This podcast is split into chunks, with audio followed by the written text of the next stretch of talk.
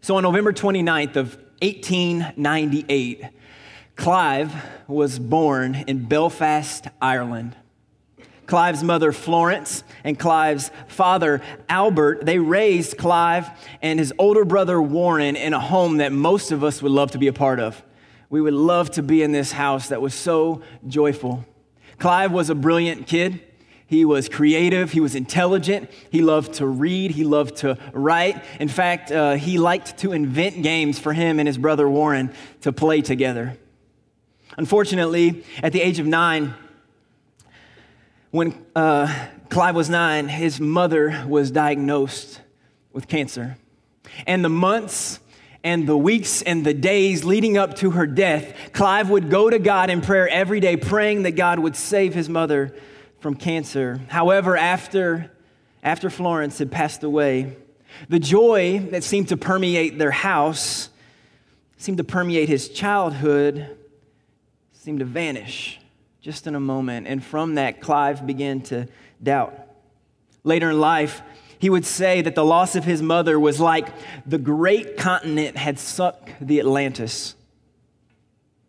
Not only did Clive lose his mother at the age of 9, but he basically lost his father as well. His dad couldn't handle it, and so he took his brother Warren and him, and he sent them off to boarding school at Wynyard Boarding School just outside of London, England. And it was there that Clive's life began to kind of spiral down. He came under the administration of the boarding school there, and the headmaster's name was Oldie. Later, we would find out that Oldie was actually certified as insane, so that wasn't a helpful thing. But having gone to church regularly as a child, now at boarding school, he didn't go anymore.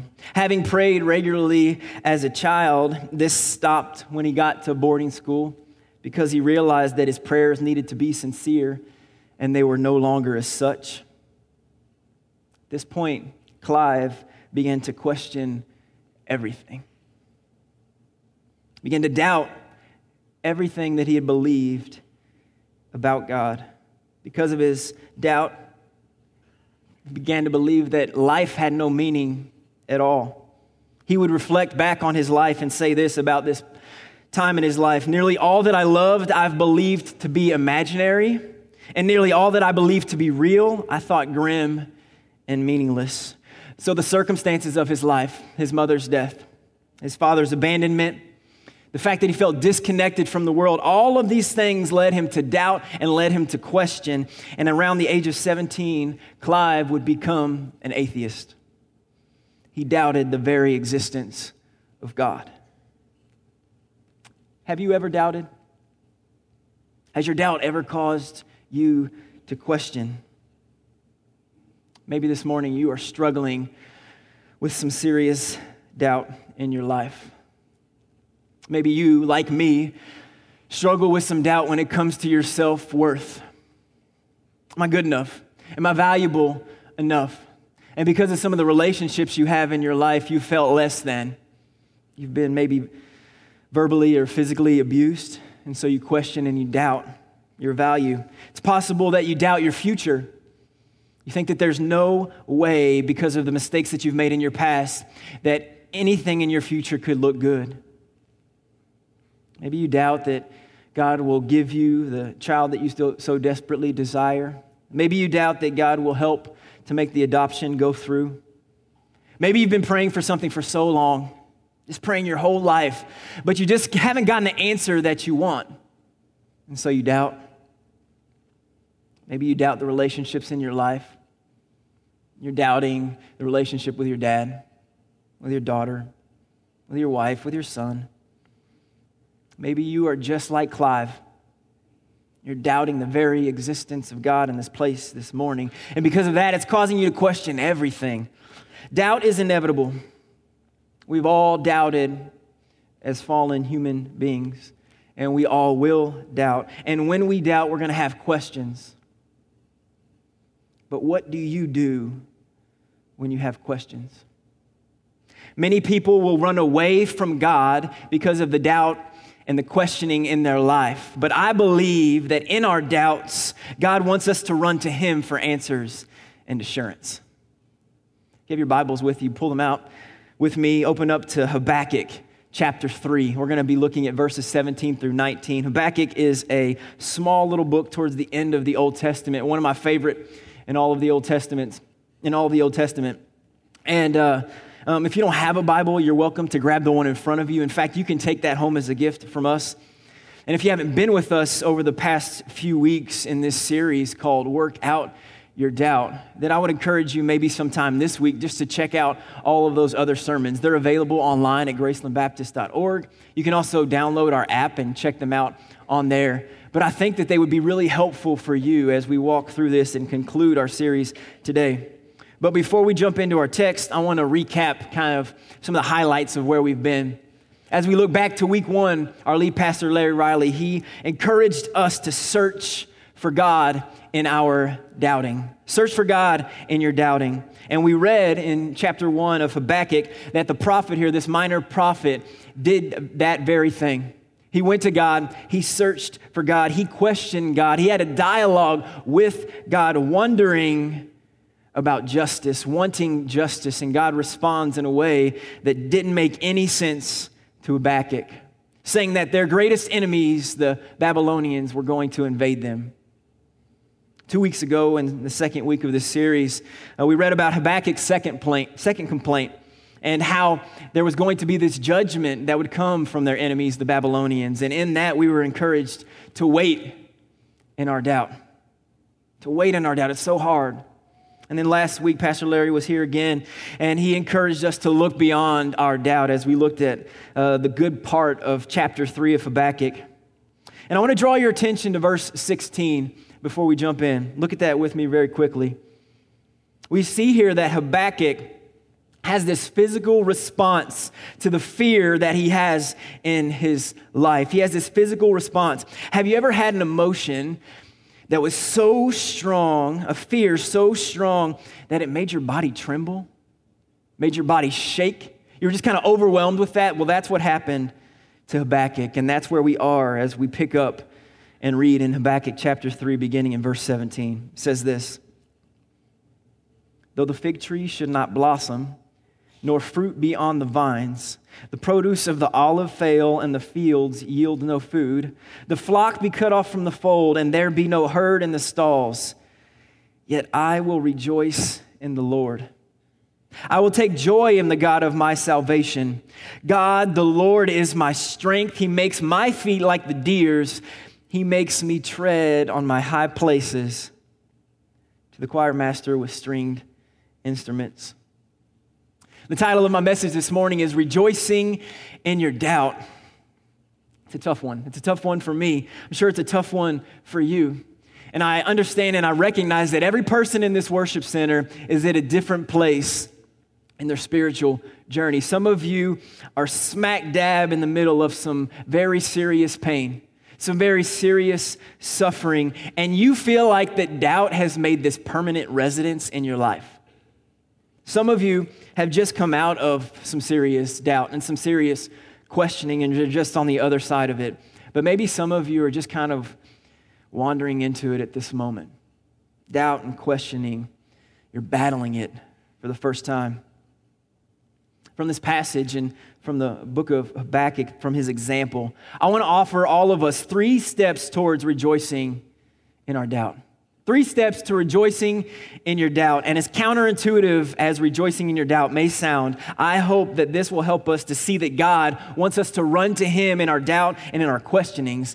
And here's 3 ways how. The first one is this: relinquish what you don't know. Relinquish what you don't know. So we read verse 17, all of these things.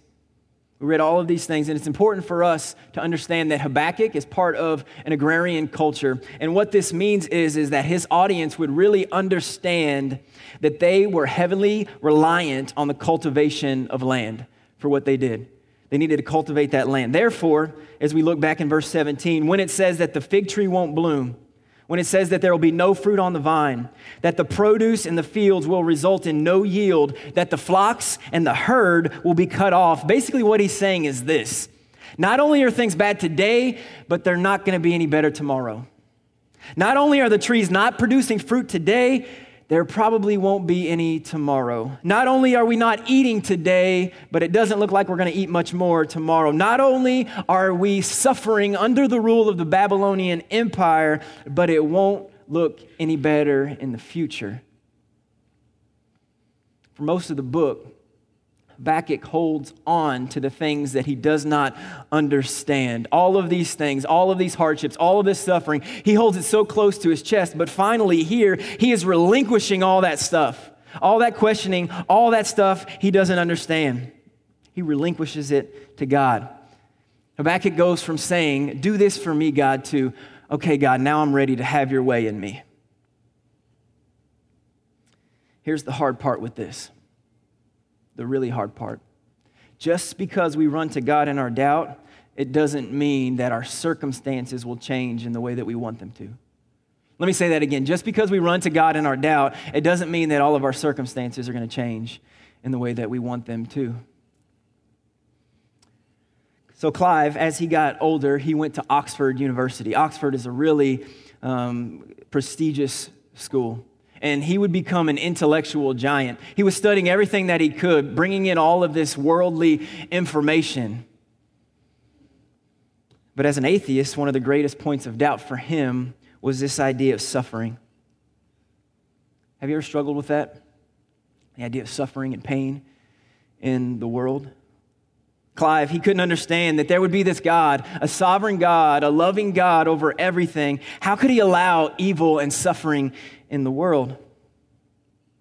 Well, later in life, Clive would get married to a woman named Joy Davidman. They would get married, and just 3 years after they got married, tragedy would strike again. Just like his mother, his wife would come down with cancer. She would pass away. Through the grief, through the suffering, through the doubt, through the questioning, Clive did something different, though, this time. He went to God for some answers. He took his questioning, he took his questioning and his doubt to God for answers.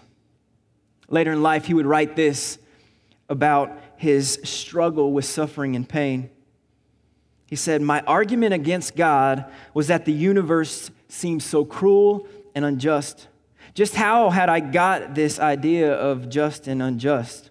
A man does not call a line crooked unless he has some idea of a straight line.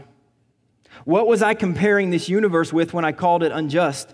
Thus, in the very act of trying to prove that God did not exist, in other words, that the whole of reality was senseless, I found I was forced to assume that one part of reality, namely my idea of justice, was full of sense. Consequently, atheism turns out to be too simple. Listen to this. If the whole universe has no meaning, we should never have found out that it has no meaning." What was Clyde doing here? He was beginning to relinquish all the things he didn't understand. He was beginning to take his questioning, his doubting to God. And he took his questions to God, not so that God would change his circumstances, but that so God would begin to change his heart. Our circumstances can create so much chaos, but our faith forms a foundation to withstand that chaos. So let me ask you some questions this morning. What is it that you need to relinquish to God? What is it that you don't understand? What doubt, what questioning that do you have that just doesn't make sense? What is it that you need to hand over to Him? Relinquish what you don't know, so that, on the other hand, you can rejoice in what you do know.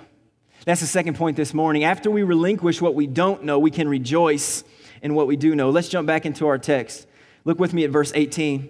Habakkuk relinquishes all the things he doesn't understand in verse 17. And then in verse 18, he rejoices in what he does know. He rejoices in the Lord. He rejoices in the God of his salvation. My friends, this is what Christian maturity looks like. Rejoicing in our doubt, rejoicing even though we don't know what's happening because of what we do know and what we can hold fast to. Early on in the book, I would say that Habakkuk wanted justice more than he wanted to know God. I would say that he wanted justice more than he wanted to worship God. I would say that he wanted justice more than he wanted God. So often in our lives, we like to treat God like Aladdin's lamp. We'll just kind of rub the lamp whenever we need something. When pain and suffering happens, we're like, God, just take care of this. We say things like this: I'll rejoice in you, God, if you'll fix my marriage. I'll rejoice in you, God, if you will fix the relationships that I have with my kids. I'll rejoice in you, God, if you just heal me of this disease. If we say these things, do we truly want God? Or do we just want him to fix the things in our lives? Because if we truly want God, then we need nothing else than to turn to the salvation that he offers. And he offers salvation to each and every one of us through Jesus Christ. This is all we need to know. We can rejoice in this foundation. We can rejoice in the gospel of Jesus Christ. You see, friends, because the gospel is a doubt destroyer. The gospel is a doubt destroyer. When we rejoice in what we know, when we rejoice in the God of our salvation, when we rejoice in Jesus Christ, then we can rejoice in everything, the good and the bad. We want to celebrate the good with God. We want to take the bad to God. Pastor Matt Chandler, he said this. I found it so helpful for me. He said, "The only joy that cannot be taken from you is joy in Jesus Christ."